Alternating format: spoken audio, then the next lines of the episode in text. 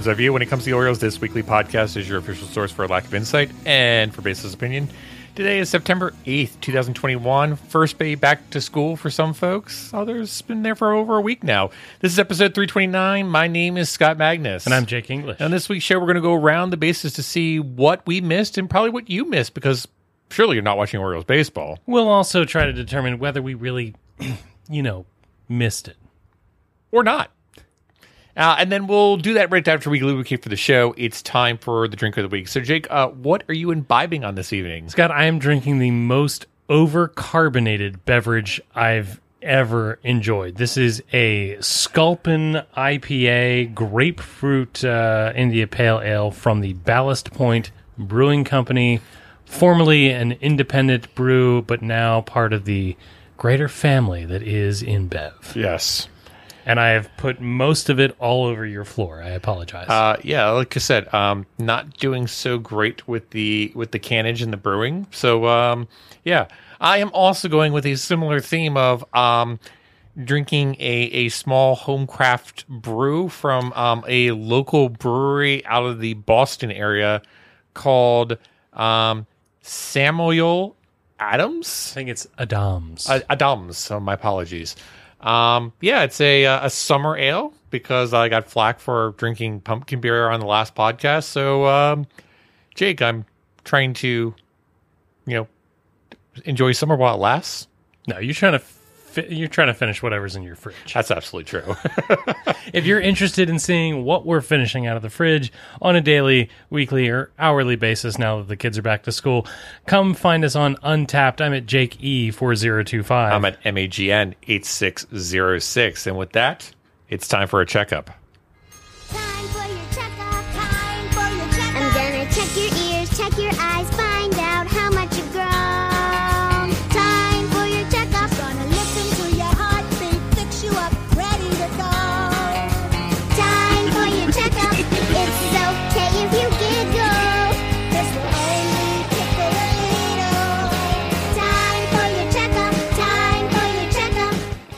All right, Jake. So, uh, what's been going on with the uh, the injury situation on the Baltimore Orioles? Well, you know, it's actually pretty quiet. There's not a whole lot to talk about, particularly if you're not a has been. Um, let's start with this one. Let's start with Ramon Urias. Um, he is, um, you know, he's on the bench, uh, or at least he was earlier this week for uh, part of the Royals series uh, with some uh, upper leg issues. That's one of those day to day things. He's fine. Everything's fine. We had uh, Jorge Lopez uh, go to the IL, the 10 day IL, and uh, in some roster manipulation, we had Hunter Harvey head to the 60 day DL. So he's done You mean like forever or for this season? for this season. Yeah, he's done. Okay. Um, but the uh, the most notable news was uh, Trey Mancini, who was out uh, for a variety of reasons, day to day, banged up. Let's let's hold on to that and talk about it in the middle. So did Hunter Harvey actually pitch a single inning this year for the Baltimore Orioles? Allegedly, Allegedly? I, I don't recall is the best way to describe it. So I'm going to pull it up and just see. But man, what a disaster of a season for Hunter Harvey. Um, you know, coming into spring training, this is kind of a season that, you know, he was going to, in essence, have his chance to basically flourish at the bullpen at 26 years old. you mean again? I, again, yes. Okay. Um, and uh, absolutely nothing. So uh, yeah, let's see. For the 2021 season, he pitched eight and two thirds of an inning. So actually, much more than I was expecting in nine games. Um, yeah, that's greatly disappointing. Um, Hey, better luck next year. so going through his career stats uh, to date, 2019, six and a third, 2020, eight and two thirds, 2021, eight and two thirds. Uh, in, in addition to this, he hasn't had a ma- minor league uh, performance since 2019, uh, where he posted a little over 80 innings at that point. So, um, yeah, not great. Not great, Bob. At least this is this is my Jim Hunter hat. All right, you ready for this one? I'm ready. At least it's a meaningless season. Very well put, Mr. Hunter. Congratulations. Uh, just, just, Please see your way to the tarpaulin. yeah, just very disappointing. Um, you know, I, Harvey does go to arbitration this year. One would think that the Orioles are just going to pay him the five hundred thousand dollars and have him come back, but I don't know. Like he is in such a train wreck of a situation. The Orioles are, unfortunately, Yeah, a team of opportunity. yeah, He is not costing anybody a spot. true. What about Matt Harvey next year? He is not cost. wait, wait. I can do this. No, I can do this. Yeah. I can answer that. He is not costing anyone that matters a spot. What about Mike Wright? Wait, Mike Wright or New, New new, Mike Mike Wright. New, new Mike or Wright. new new Mike Wright? Eventually, it's going to be like six degrees of Kevin Wright or, or Mike Wright. But uh, Matt, look, we have the time to see if Matt Harvey can resurrect himself right, so on the third day in fulfillment of the You're throwing money at him and saying we're going to keep a roster spot for him. They're certainly not spending the money this year. They've they've got it in their back pocket. Just listen to Buster Olney. Absolutely. Um, all right. Yeah, I agree. Like I said, I don't think there's any major stories um, out of the injury wing yet this week. F- final thought on, on yeah. Hunter Harvey. Sorry. Earlier on in the season, Yeah. I feel like when we talked about likable versus unlikable players, I worked really hard to convince myself that Hunter Harvey's inability to stay on the field did not impact my feelings toward him because I felt so unpleasantly about fans that gave Brian Roberts a hard time for not Sure. being able to get on the field. But I, I don't have anything against the guy, I still like the guy. but I certainly don't have any like warm feelings. No, I still like the guy, but I'm not like actively like, oh, I feel terrible about this. Where with Brian Roberts, I was just like, oh, I feel terrible for his wife. Why would you steal that from me? This is so unfortunate that this is an audio medium because I put my hand up in the air to signify I want to say something. Scott mentioned Brian Roberts' wife, and my hand went down. How dare you get there first? It was almost like you could see me finish, oh, just like We- Brian Roberts' wife. And we finished the medical wing. There's nothing else happening. So we should clean this up by going directly to the internet. That's not beer on the floor over there. let's take on uh, the Twitters and 280 characters or fewer. Um, I I want to start with a tweet that is so great. It's it's it's so great. It's so great. Uh, there were so many people that brought light to this. Uh, I'm going to stick with Olivia Witherite, who is you know forever in our hearts here in Birdland, and uh, she tweeted as follows. She she referenced a call in a game at Kevin Brown with the "You come at the king, you best not miss" home run call hashtag Baltimore. Of course, it's wonderful. Uh, Scotty, I don't know if we're going to get thrown off the air for this, but can you play it? Oh, I, I mean, we I can definitely play it. Um, you know, hopefully MLB does not have a major issue with this. Uh, is the best way to describe it. But um, based off of what people posted elsewhere recently on Twitter, I don't think we're going to have an issue. more control at the plate at the big league level. That ball is massacred by Austin Hays. Oh my goodness. You come at the king, you best not miss. 14 All right, so there's two things here. Number one, uh, great call by Kevin Brown, like like everyone says. Um, number two, dang, that was an impressive home run by Austin Hays. Uh, number three, coming back to the call, it was an appropriate time to do it. Obviously, and mm, you know, a, a memento, basically. Um, but it was it's also coming back to the standpoint of like, if it was just slightly over the fence, it would have been like, eh, kind of hollow. But it's tying it together to like a blasted home run, you know, well over you know 400 feet, um, and then tying it together to 14 home, uh, 14 game hit streak.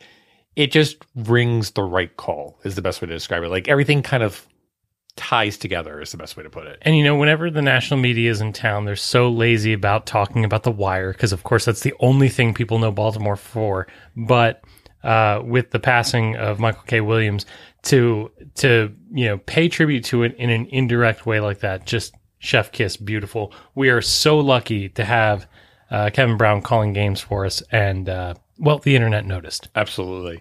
Uh, so, Jake, it has been 25 years, 25 years to the date that uh, Eddie took his seat uh, and um, you know hit his 500th home run.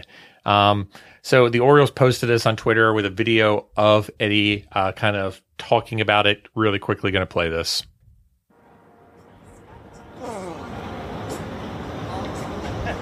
Oh, this ain't that far. They get me a home run and it's a double. No, I'm kidding. So 25 years? 25 years. Jeez. So here's the thing about Eddie's 500th home run is every single time I watch the highlight of it, I feel really bad. Like I feel really bad because again, it's during the rain delay. There's not that many people there. You've got an Orioles great that you know comes back to Baltimore, go ahead and hit the 500 home run, and I don't know, like it's it should be a bigger moment than it actually is, and especially it kind of backing up to 21-31 in the next year. Um, I don't know. Like I said, I really wish it would have been more of a bigger moment for for the organization with as many fans as could have been there in, in the in the crowd. It, it's nice to see them, you know, continue to continue to pay tribute to it. You know, continue to Sure. recognize. I mean, of course, you know, the franchise doesn't have a ton of 500 home run hitters. I mean, it's just the two, right? But still, uh, particularly with the, um, you know, sometimes rocky relationship that Eddie Murray had with the the media at times, it's amazing to me to see uh, the team and Eddie Murray continue to have a relationship and to, to continue to have that story told. Sure. You know, because there are plenty of people I'm sure listening to this podcast that never watched Eddie play. That's a good point. I mean, that, that that's definitely a possibility. I do think we have a tendency to lean on the older side. Uh, um, but yeah, I mean, like I said, um, it, it's good to see Eddie, and it's also good to see the organization continuing to work with Eddie uh, and, and put him out there. Um, so yeah, that's a a a good memory is the best way to put it. All right. The first tweet uh, from this week on the Twitters was we could have picked any and we went with the one. This is another situation where we could have picked any, but I'm going to go with the one. Uh, this goes to, uh, let's see, who tweeted this? At OG Sins underscore. Underscore was really important there. Yeah, yeah. Their their name is Yankees Season S Z N. I really don't understand how the Orioles get mangled by the rest of the uh, the MLB, the MLB, The MLB. nice. Uh, but come time to face the Yankees, they're World Series caliber. Yeah, yeah, that's right. Couldn't happen to a nicer fan base. I love beating the Yankees. I love even more watching their fan base react. Absolutely. Absolutely. Uh, next tweet comes from, um, well, Eric RDT, Barstool at RDT. Uh, goes as follows Feels like Orioles Twitter has been at each other's throats a lot this year, It does feel that way. but it brings a tear to my eye seeing everyone dunk on that clown Farnsworth. Well done, everyone. Yeah. Yeah. So we don't need to cover the Farnsworth tweet and stuff like that. I think everyone realized um, there was a dumb tweet um, from a, a dumb individual. Um, but yeah, like I said, it was good to basically be like, hey, everyone can see when someone's being dumb and call them out for it. Um, because that's been really evident um, and really absent for the past four or five years. Um, so it's good to see it. Yeah, it, it, I think that, I mean, the reason we picked this tweet is I thought it was really fun to see somebody else say, like, oh, we have been fractured. We have been so angry about baseball, but you come after one of our own. We respond with one voice. It Yeah. kind of nice to see. And there was a multitude of folks outside of Birdland within Major League Baseball that kind of called out Farnsworth and been like, dude, you're being an idiot. Like, what are you doing here? Um, so yeah. Um, Jake, why don't you take the last tweet? Well, the last one, you know, I, I just want to draw attention. It's been all over the place, but there are a series of tweets. Um, you know, the, the the Orioles have been involved. Melanie Newman has been tweeting ab- about this, but there was a young girl at the ballpark with a sign saying, you know, basically, "Hey, Melanie Newman, do you need help uh, calling a game?"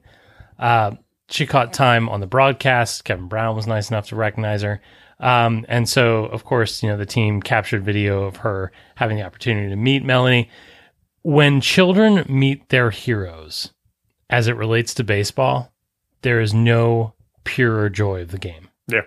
I, it, it doesn't matter what capacity of it is. For, I mean, for me, I, I think it's wonderful. We, we need more women in baseball in meaningful roles, right? And so it's not, it's not just little girls seeing women in baseball. I think it's little boys seeing women Agreed. in baseball and normalizing that. It's pitching coaches coming out to bloggers and saying, "Hey, thanks for doing what you do." I just I think I think stuff like this is super cool, and especially when there's nothing else to talk about and nothing else good going on uh, with the ball club. Uh, this just you know fills that baseball sized hole in your heart. Yeah, there there are moments like this which are good. And again, I'm I'm also going to point out to another individual within the Orioles community that's doing this too. And I think back to the kids aspect, and I think back to there's been a lot of highlights in terms of uh, Ryan Mountcastle staying at every game and basically staying there and basically signing every single autograph. And those are the stories that we used to hear during the 80s as well, where players would stay around and just basically sign and sign and sign. Um, you know, the players that are going to be here for the prolonged future and during this rebuild are starting to take those efforts of saying, I want to be part of this team. I want to be part of this organization. I want to be part of this community. Um, and we're starting to see that nucleus form out. Um, so outside of just what's going on the field right now, which we know is temporary, you're starting to see, um, you know, an organization form up and starting to, in essence, come together, as it were. So, um, and connecting to the next generation of fans. Right, exactly. So disappointment as it relates to the standings, disappointing as it re- relates to the results, but there's a lot of good things coming around the corner, as it were. Um, and you know, we're actually starting to see that is the best way to describe it. So let's tandem into that, um, and let's go around the bases, and uh, we'll get started with you know some newer faces that we're seeing at first base.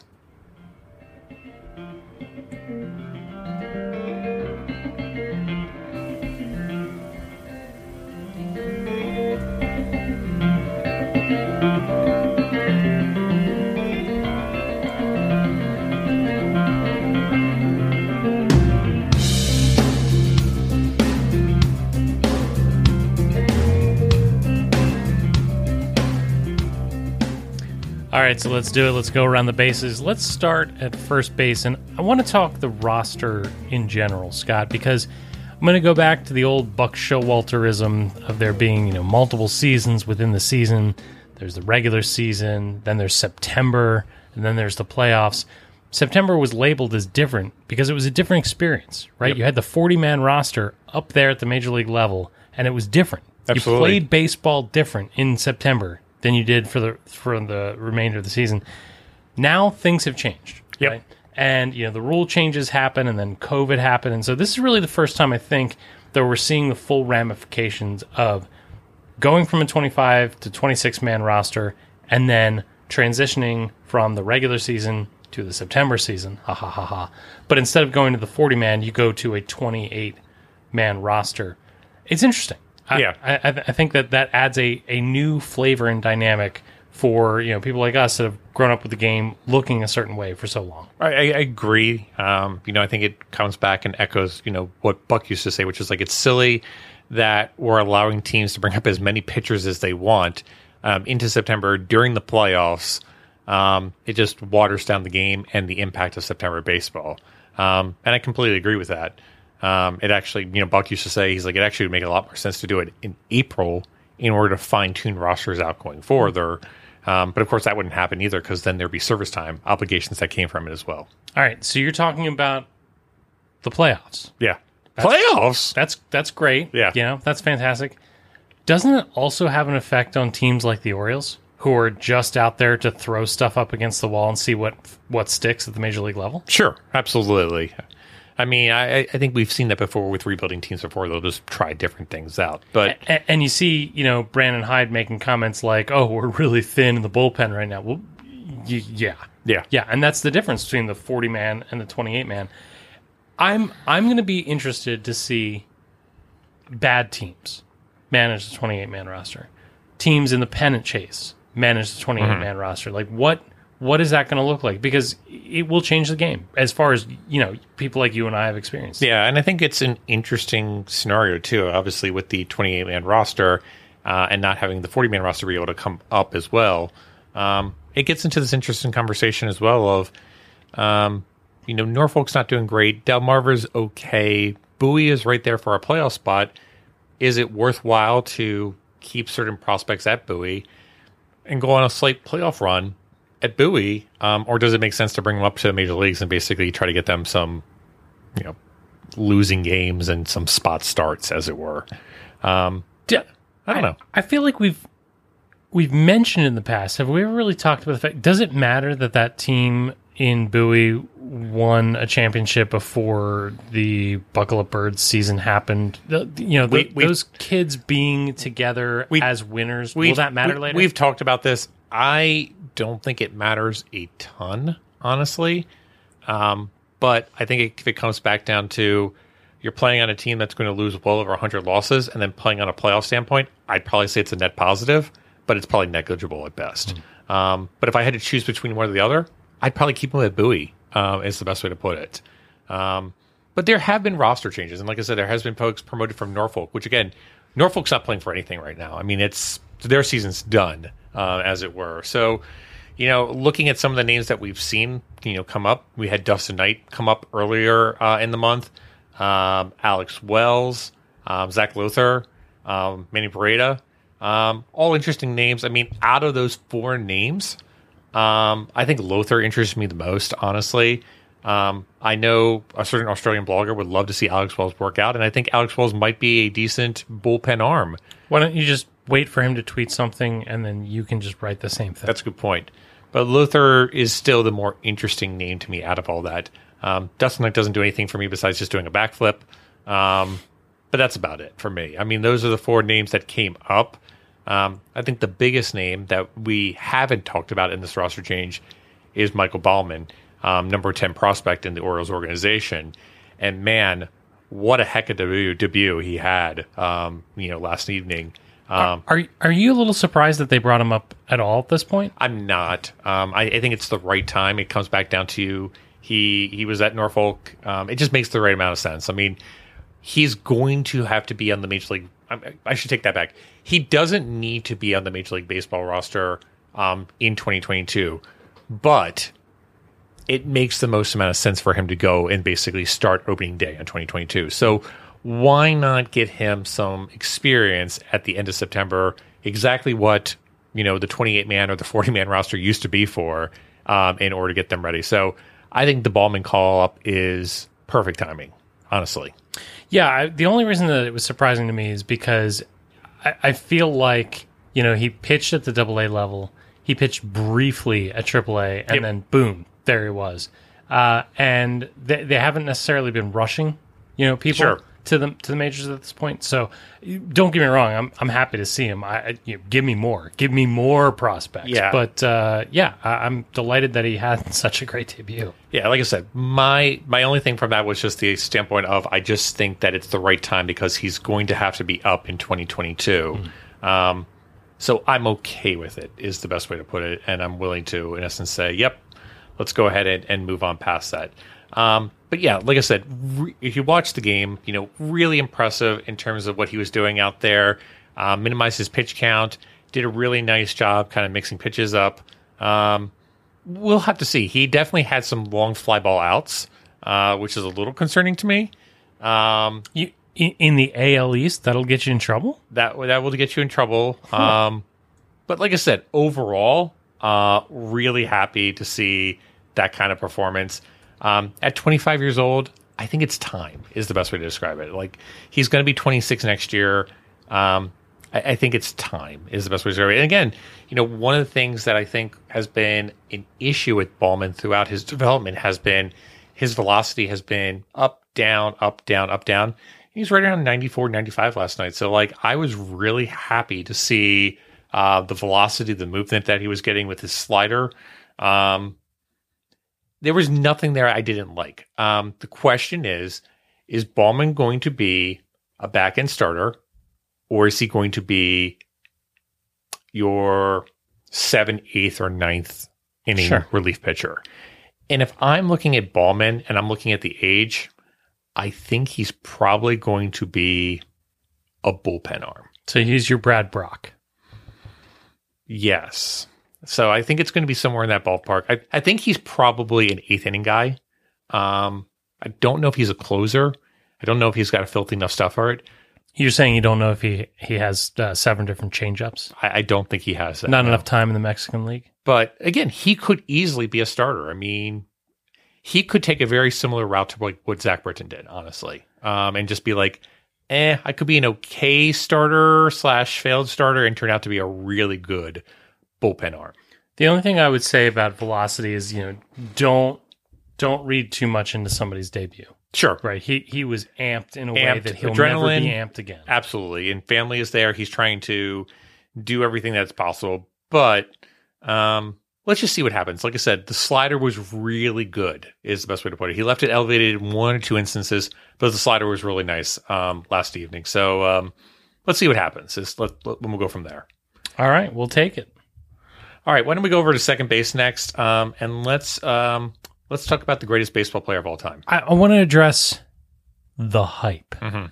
All right, we haven't really had the opportunity to have a, an in depth discussion about this since Jahmai Jones was finally, finally promoted to the majors. And Scott, I mean, just let's recap, right? We talked about the guy. We wanted to see him. We were excited. Exciting player, lots of raw skills, nothing else going on. You know, a position that was vacated by Rio Ruiz and whoever else the Orioles had. Yep. Jahmai Jones finally comes up after you know the the Twitterverse uh, kills itself in in effigy over him. We only have twelve games to work with here, so this this is the smallest of sample size. Sure. Uh, but I'll say that the the results so far have not been fantastic. No, they they have been pretty poor. So, uh, Jake, you put these numbers together, which I'm immensely impressed by. So, congratulations. Was it the preparation of the fact that it was presented in a way that would encourage you to think that English was my native language? Por que no los dos? uh, but yeah, uh, 2.3 uh, percent uh, walk rate, 32 percent, 32.6 percent K rate, 256 BABIP, 171 average, 201 WOBA, 23 rated one squared plus. Nothing good there. Like No. no, there's nothing good there. And the thing is that there doesn't have to be, right? This is a lost season. If he's going to get uh, familiar with the majors, this is the time to do it. The lowest stakes there can be. But I was hoping to see something from Jahmai Jones, and, and I never believed the hype, right? The people that were screaming the loudest that the Orioles were fools for not bringing up Jahmai Jones. That was clearly noise for the sake of noise. Sure. But I was hoping that we had something, and and we we, we may we Right. may very well. You know, twelve games is not enough to to say that his career is going to be an all star or nothing. But so far, not good. Yeah, I mean, still 23 years old. So I mean, Yeah, there's, yeah. there, I mean, you know, many things could happen. But you know, I think you know, you know, we talked about this on the last podcast of you know, Dylan Atkinson is just like, well, I hate to point out to everyone that was super hyped about Jahmai Jones, but he hasn't been really doing great in the minors, so he definitely cooled off. Um, and I, I think that's definitely concerning.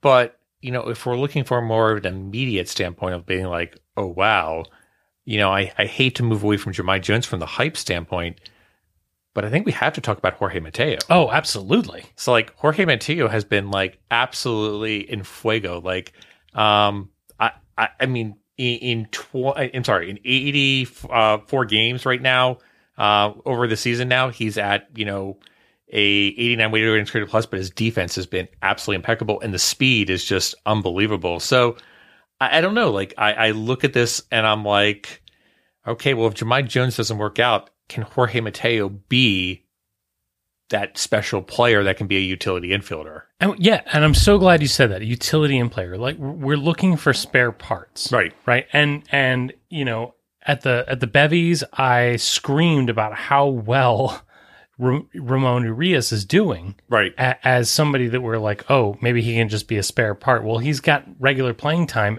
and he's actually performing. Correct. Right. And so As long as you can stay healthy, I would say that. I mean, we talked about in the in, in the medical wing of like you still get these occasional weird aspects, like Austin Hays injuries. Like, Sure. I'm out for a little bit. I'm out for a little bit. Again, I think it's it's good for the Orioles to basically not rush him on that aspect. But but so you got this Mateo, and you're like, well, can he be you know sub Flaherty? Can can he be Sure. you know the the Chris Gomez? Correct. And from what he's showing us, maybe Yeah, I mean, maybe over the 27 games that he's been with Baltimore, um, he has a 168, 116 weighted runs created plus. Um, You know, he is doing very well. And like I said, defensively, he's actually slightly down right now um, compared to his, you know, historical average. So I don't know. Like I said, I, I have to assume based off his BABIP being at 382 that regression is likely. Well, his last two weeks have petered out. So in the last two weeks, uh, Mateo's uh, weighted runs created plus is down to 79. So he's he's tailing down a little bit. But again, lost season, Right. terrible team. I, I think for both Mateo and Jahmai Jones, the question will be what do these guys do with the last remaining games? And what do they do with next year's spring training? Sure. And again, it, it comes back to Mateo, which is he is such a X factor as it relates to a prospect that has 80 grade speed. Yeah. 80 grade speed. Like I can't think of another player that has 80 great speed. Although, again, side topic of a side topic, um, you know, Cedric Mullins was recognized by his peers as being one of the better base stealers in the American League. But again, having Mateo on the bench that could be a utility infielder, also potentially play outfield in a really in a bind situation, um, being able to bring him in in late inning games in the future um, with an 80 grade speed, that is highly invaluable um, in the American League East. All right, fine, fine. We're talking about how great Mateo is, but listen, Scott, if that is your real name, is he going to come in and get a save at the major league level? No, he's going to be left in the bullpen. So you're saying he is he is no Stevie Wilkerson, but he might be a Zack Britton. He might be a Zach Burton. All right, I'll take Yeah. that. But yeah, like I said, I think there's some interesting things going on. And again, coming back to the Mateo standpoint, um, uh, with we made fun of this last time with people bashing on Mike Elias in terms of, well, he hasn't proven that he can go get players. Clear example of him going off and getting some off the waiver wire. Even Jahmai Jones, again, who's not having certain success, trading trading Alex Cobb for Jahmai Jones in a lost season um, certainly makes sense. And it's kind of building up that pot of, well, maybe, maybe he could turn into something. Um, and these are the kind of moves that, again, haven't paid off dividends just yet. Um, but there's something there, is the best way to put it. So go for there. Um, going to third base, um, Jake, have been doing pretty well um, over the past week or so. Um, they even won a series against the Yankees. What? And as exciting as I was to rub that into folks that I know that are Yankees fans' f- faces, And it um, was. And it was. a, a part of me was also scoreboard watching and standings watching and looking at the Diamondbacks and saying they're getting pretty close to the Orioles here. And uh, you know, as of this you know point right now, the Orioles are statistically tied with the Diamondbacks uh, for the number one draft pick. So, Jake, I asked you the question: Are you going to be disappointed if the Orioles miss out on the number one draft pick? All right. This question pains me. Yeah, This question pains me. yeah. And here's why. Because my answer is inconsistent with other answers I've given in the past. So it's classic Jake English answer. Sit down. Let me explain it to you. Um, no, does not bother me. Mhm. And I'll explain why later. But what really bothers me about it is no, it doesn't bother me. But I have been whining for weeks Yep. and months that if the Orioles can't be bad, they might as well be historically bad. Historically bad. I was the one that was bummed that they didn't lose 22 straight because at least in this awful, god terrible season, I would be able to say You had me questioning this whether or was not the, worst. You had me questioning whether the Orioles could actually win five or six more games for the rest of the season. And I'm like, no, no.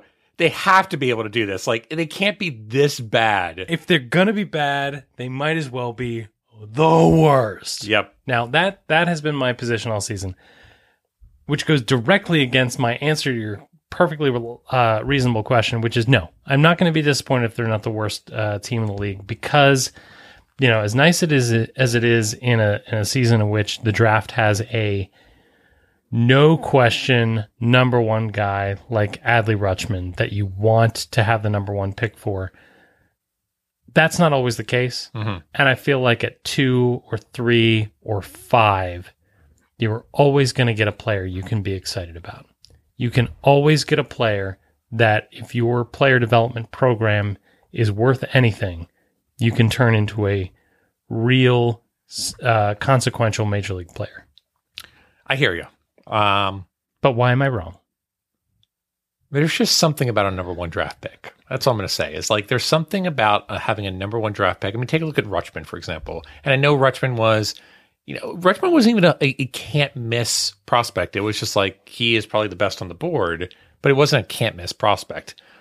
Um, I I think that if the Orioles were to get a number one prospect, it just sets up really well for the 2023 to 2028 rebuild is the best way to put it. Um, I think they go out and get another college bat.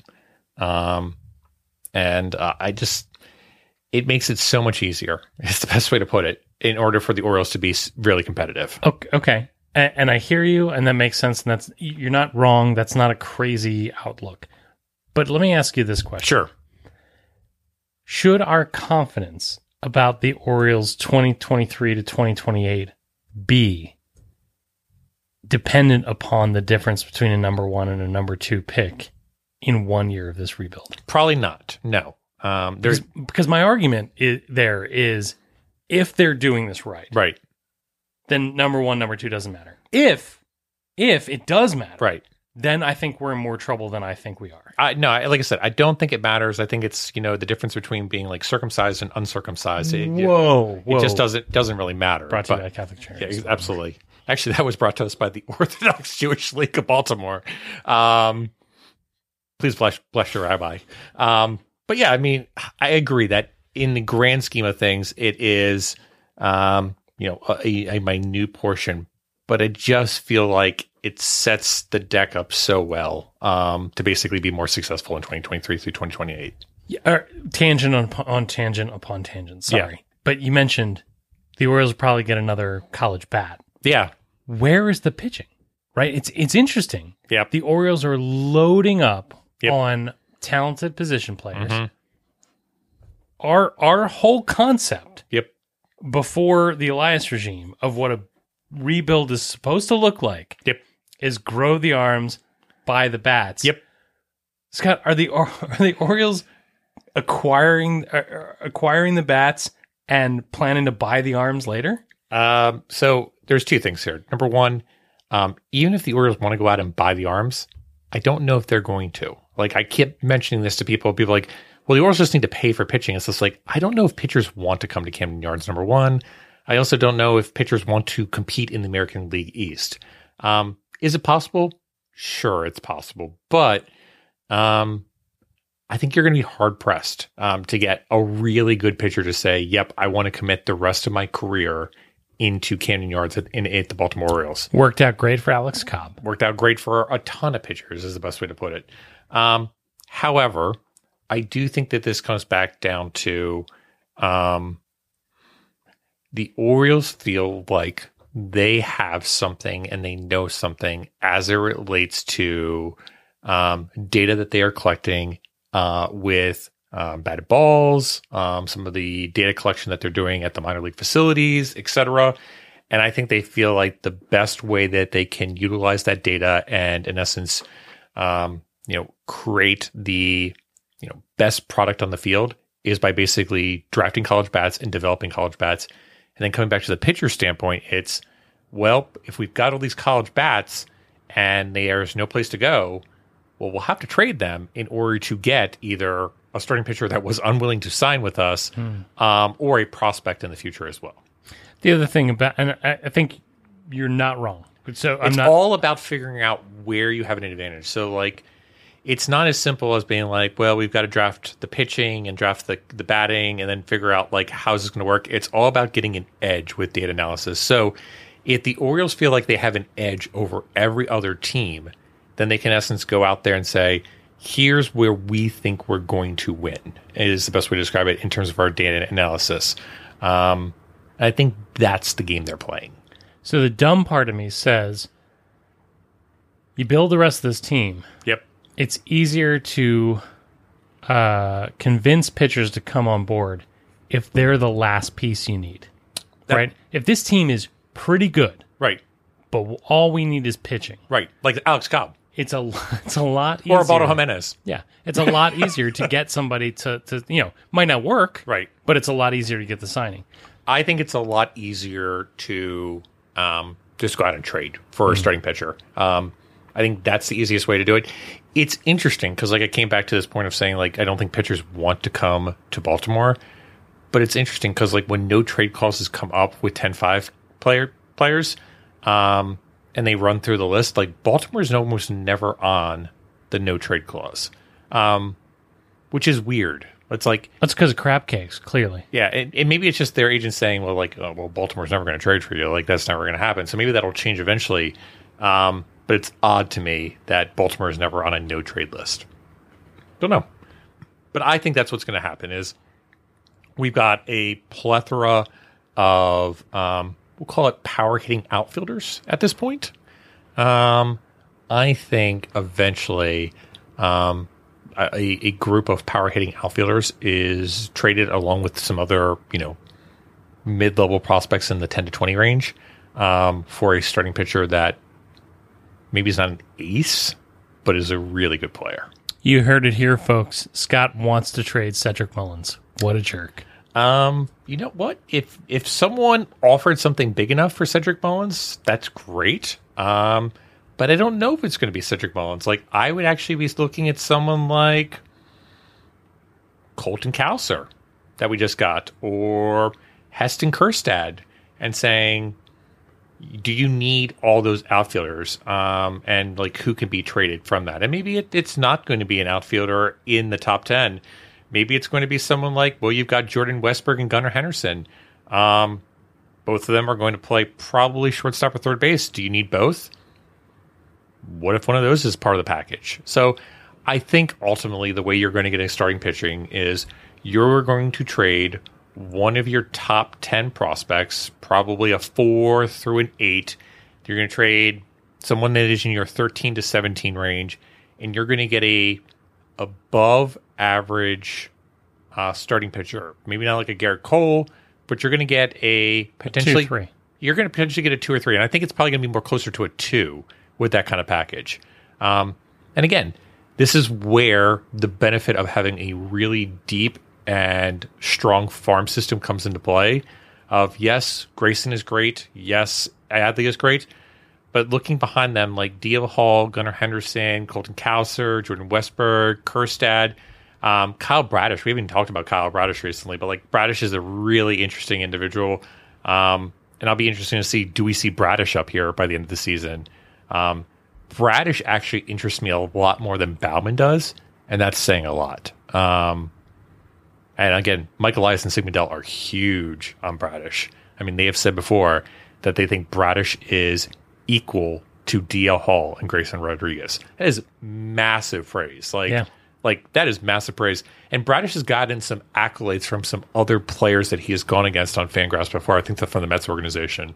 So, um, So, um, tangent upon tangent upon tangent. tangent. Yep. You said something a a few minutes ago that actually interested me, and I, I, I marked it down mentally to go back for. You talked about the, the data that the Orioles are collecting, that the Elias and Mejdal re- regime, uh, you know, we, we collect this data, we analyze this data, and that gives us an edge. Yeah. We are cl- the Orioles are clearly not first to this game. No. and in in every way that matters, the Orioles were playing catch up. Correct. Is there any way for us to know if the Orioles are just one of many teams that does this okay to well, or if the Orioles have a analytics program that matters? So you're absolutely right that the data collection is probably pretty standard compared to what other folks are. The bigger question is what kind of modeling are you doing specifically to discern out the data and determine what kind of impacts it has? I think that's the bigger story. Um, you know, we, we joked about it in terms of like on base percentages and stuff like that back in the day. And, and certainly that was something. But every, we'll call it five years, there is a new um, enlightenment that comes from sabermetrics. Um, and it, you know the Orioles are not going to share that outright with folks in terms of saying, "Well, this is what we're doing," because then you're basically sharing your trade secret or your modeling to other folks. They may be paying tabs with Mejdal specifically in terms of what other people are doing, basically to make sure that they are not um, doing exactly the same thing as another organization, but they're probably not giving away their trade secrets in terms of how their code and how their modeling is built. Whether or not it's going to be successful is ultimately going to come back to this question of we've drafted a lot of college bats over the past three years. Are any of them going to be successful in the majors? Um, so you're not going to know until next year slash 2023. Um, what I will say is looking at data from folks that have graduated the system and still use that data, such as a Mountcastle, such as a Cedric Mullins, who actually had to go back into the minors, then come back out of it. I do think the Orioles have something going where it's not just hit it for launch angle and hit it for distance, but more so um, a plate discipline slash plate approach basis where line drives are going to be acceptable over home runs in some instances. And to your earlier point, it's not just whether or not they become something, but whether they become something that turns in via the trade Correct. to a meaningful piece. Correct. And that's the big standpoint as it relates to um, the Orioles prospects are. I think that's the most important standpoint. All right. So uh, coming into home plate, we've got to, um, well, it, it, there's some important things that came across. So uh, let, let's break this down really quickly.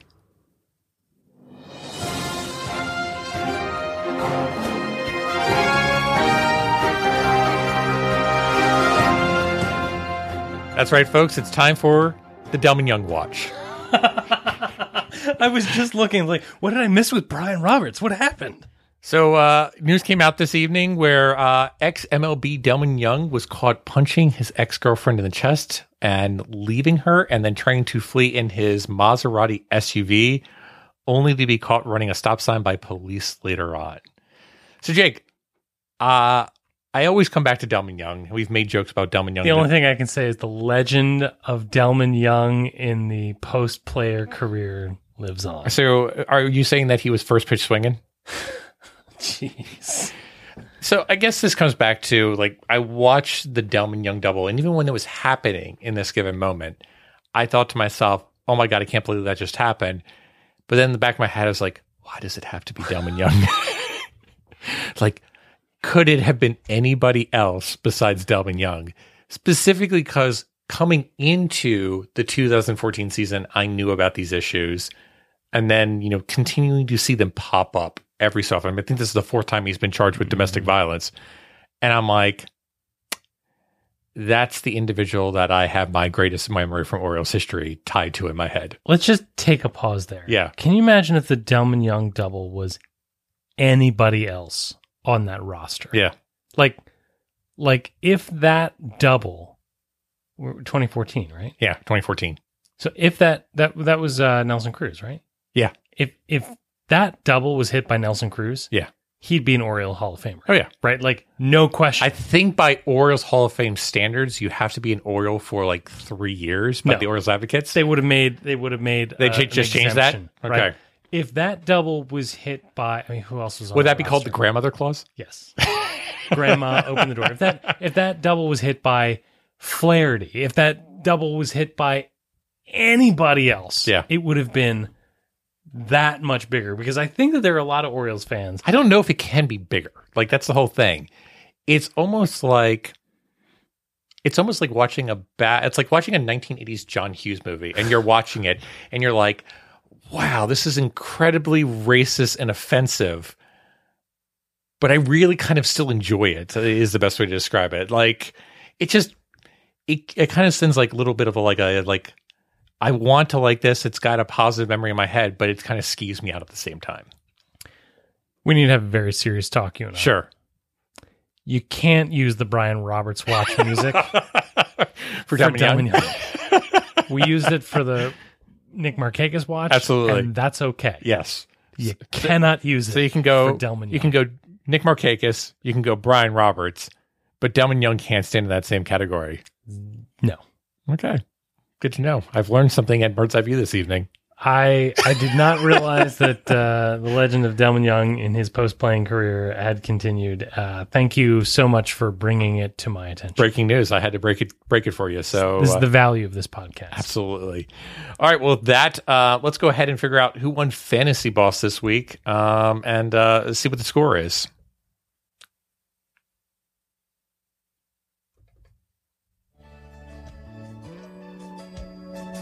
What? There's a time and place, Jake. What? Oh, I see. I see. Uh, so Jake, um, who's the boss? I'm the boss. Um, Mona. Mona was the boss. Mona was the boss. There's no question about it.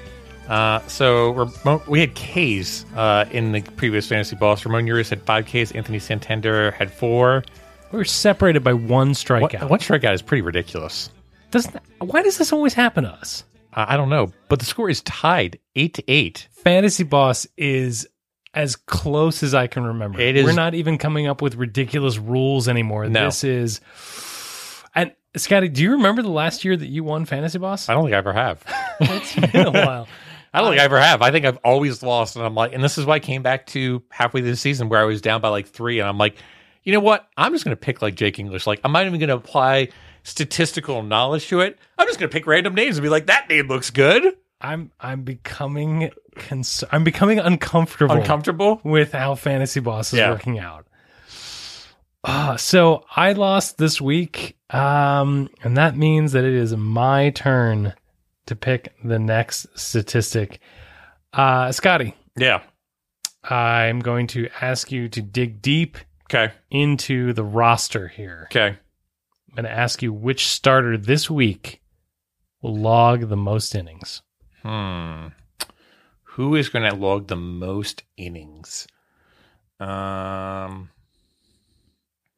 Well, I'm definitely not going to say Matt Harvey because that would, I'm really glad you said that. Can I take a tangent of a tangent of a tangent of a tangent? by all means, I saw a quote from uh, I saw a quote quote from Brandon Hyde this week talking about uh, innings pitched, and he said something to the effect of Matt Harvey has thrown a ton of pitches or th- thrown a ton of innings for us this season, and I was like, that can't be right. yeah. That that cannot be a true statement. And so I looked up his stats. I was like, holy crap, he started 27 games. Wow, he really has thrown a lot.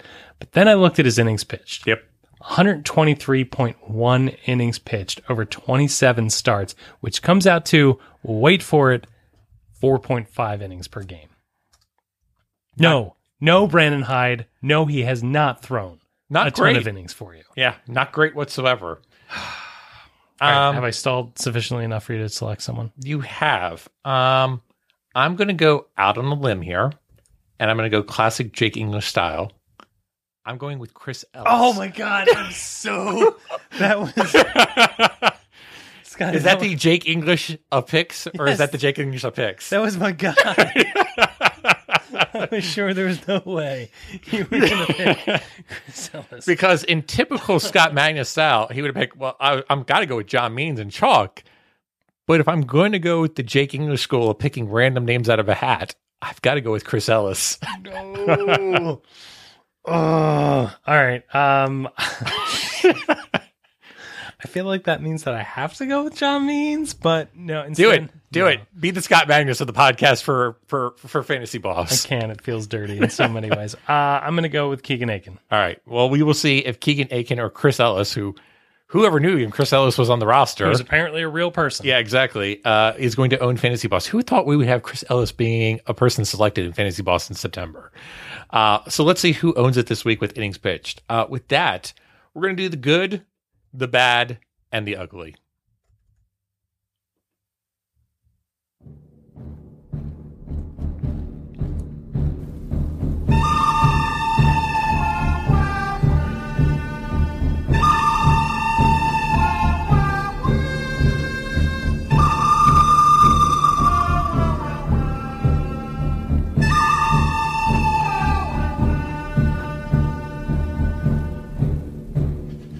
That's right. It's time for the good, the bad, and the ugly. I'm going to actually start it off this week uh, with the good.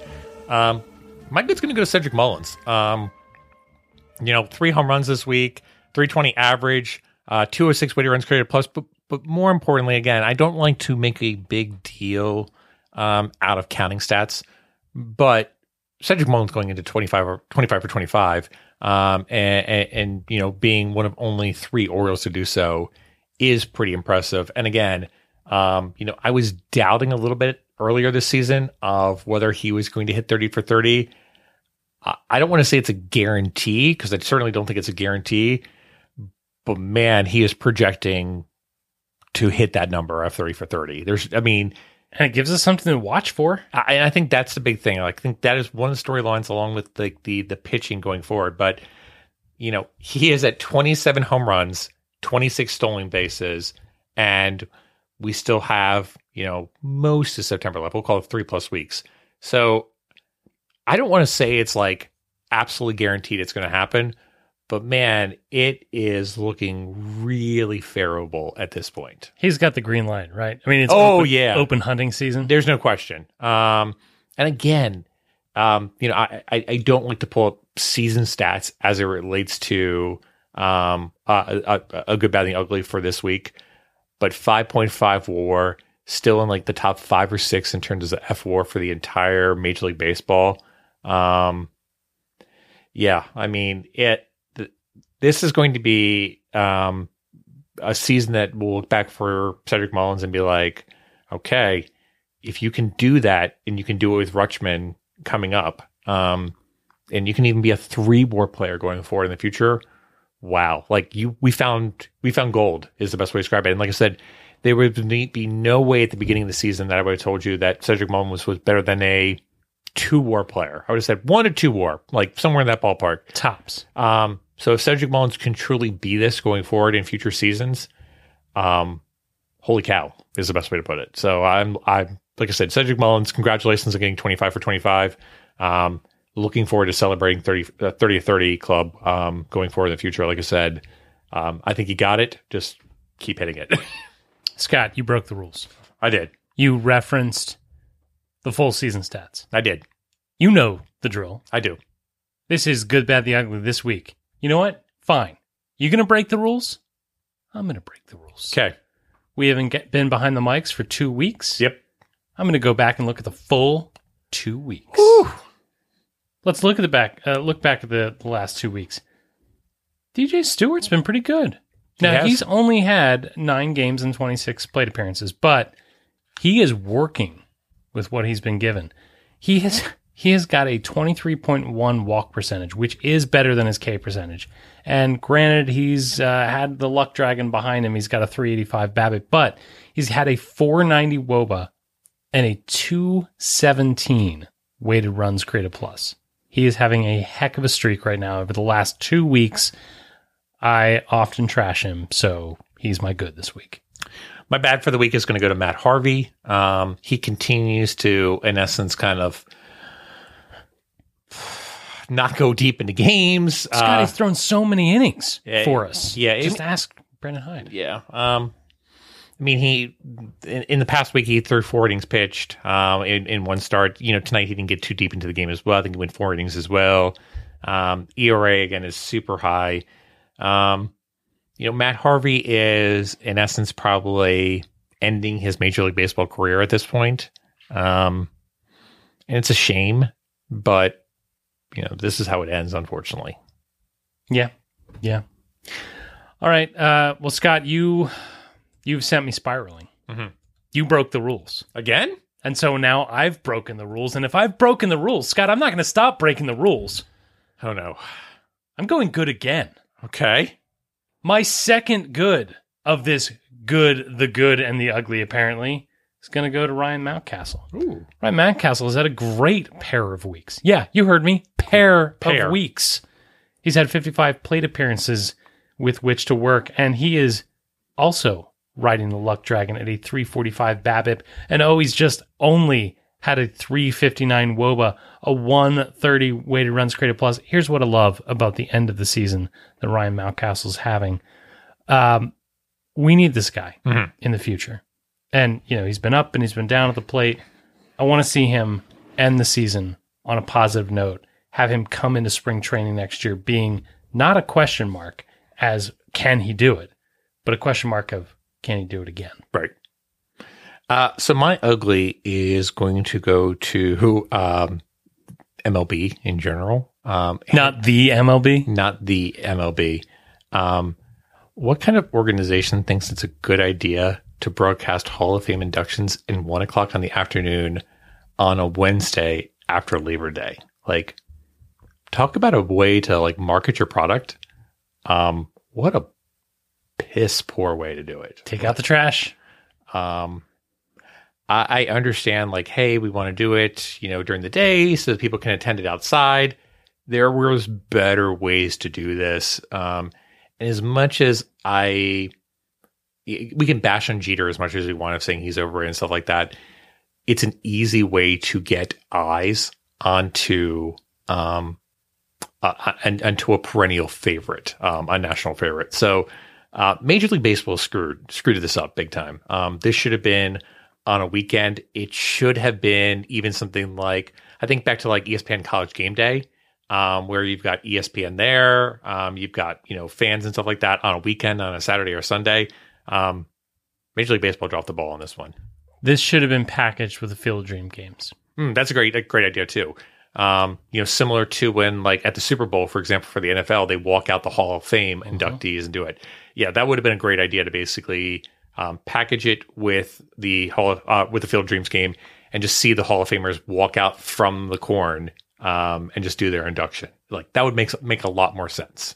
Um, the only aspect for that would be like it's on Cooperstown, number one, um, and then number two, like uh, we know how expensive those Field of Dreams games were. It, there is a certain apropos of bringing a chair, just sitting out in the field and watching the Cooperstown ceremony. But um, Major League Baseball, you got to be smart about this. Like, if you're going to engage with a new generation, it can't be on 1.30 uh, on Wednesday afternoon.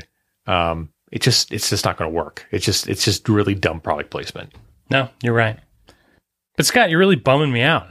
Did I break another rule? Did I mention Derek Jeter on this podcast? You mentioned Derek Jeter without mentioning Evan Meek. Oh, I'm going to keep talking about the last two weeks, yeah. and I'm going to say something else that's good. What? It's the good, the good, and the good. Do You realize how many wins this team has, right? You can't stop me. oh, do I know how many wins this team has? yeah. How many wins? No, not enough. Too too few for me to be uh, an emotionally stable person. But that doesn't matter. Do you know why? Because you don't care about the number one draft pick. That is also true. It doesn't matter because the Baltimore Orioles won a series against the Yankees yes, they did. this weekend. And there is no greater joy than beating the Yankees. Beating the Jan- the Yankees is awesome when it matters to the Yankees. Beating the Yankees when it doesn't matter to the Yankees is amazing. Beating the Yankees when we're good is fulfilling.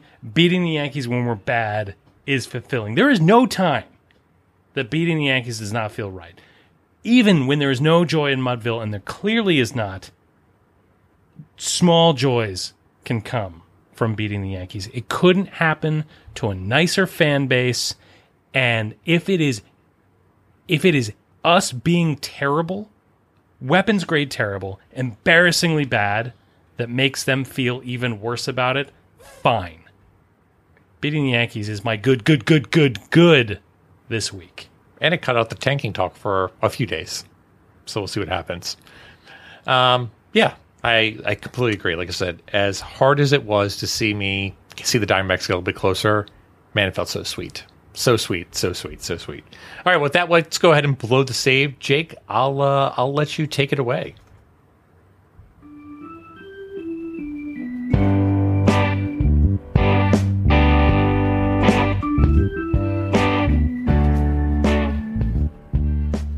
Scott, this has been a series of embarrassments.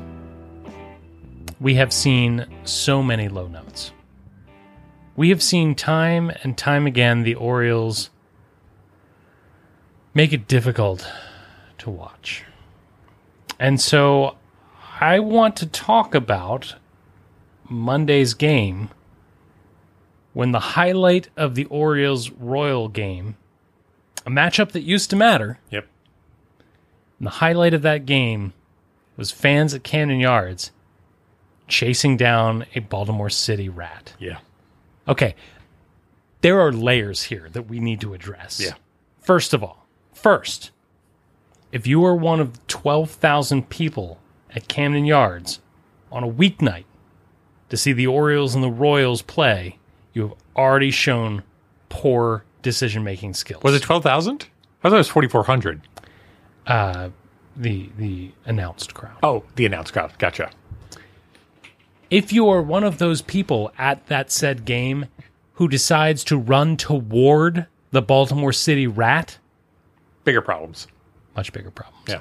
Also, as a lover of Baltimore, as an unabashed lover of Baltimore, I'm a little disappointed that the reason that we're national news has to do with rats.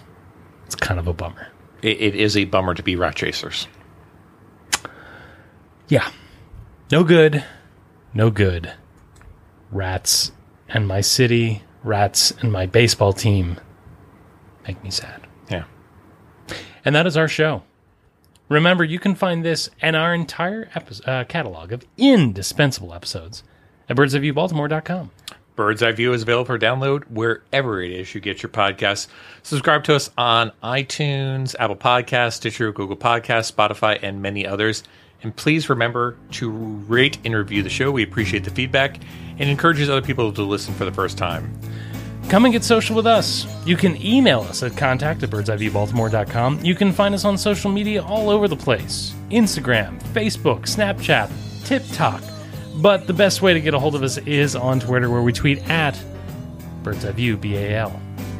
And with that, Baltimore and beyond, I will bid you all a fond adieu, adieu. Good night, Baltimore. Be safe out there, and let's go O's. I have a tangent for you, A tangent based on a tangent on a tangent? based off a tangent, a tangent, a tangent. Is it like a Matryoshki doll of tangents? Yes, it is. I'll allow it.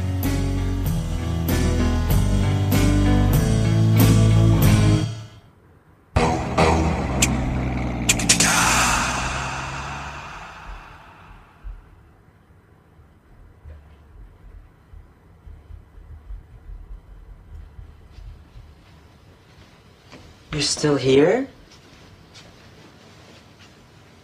It's over. Go home. Go.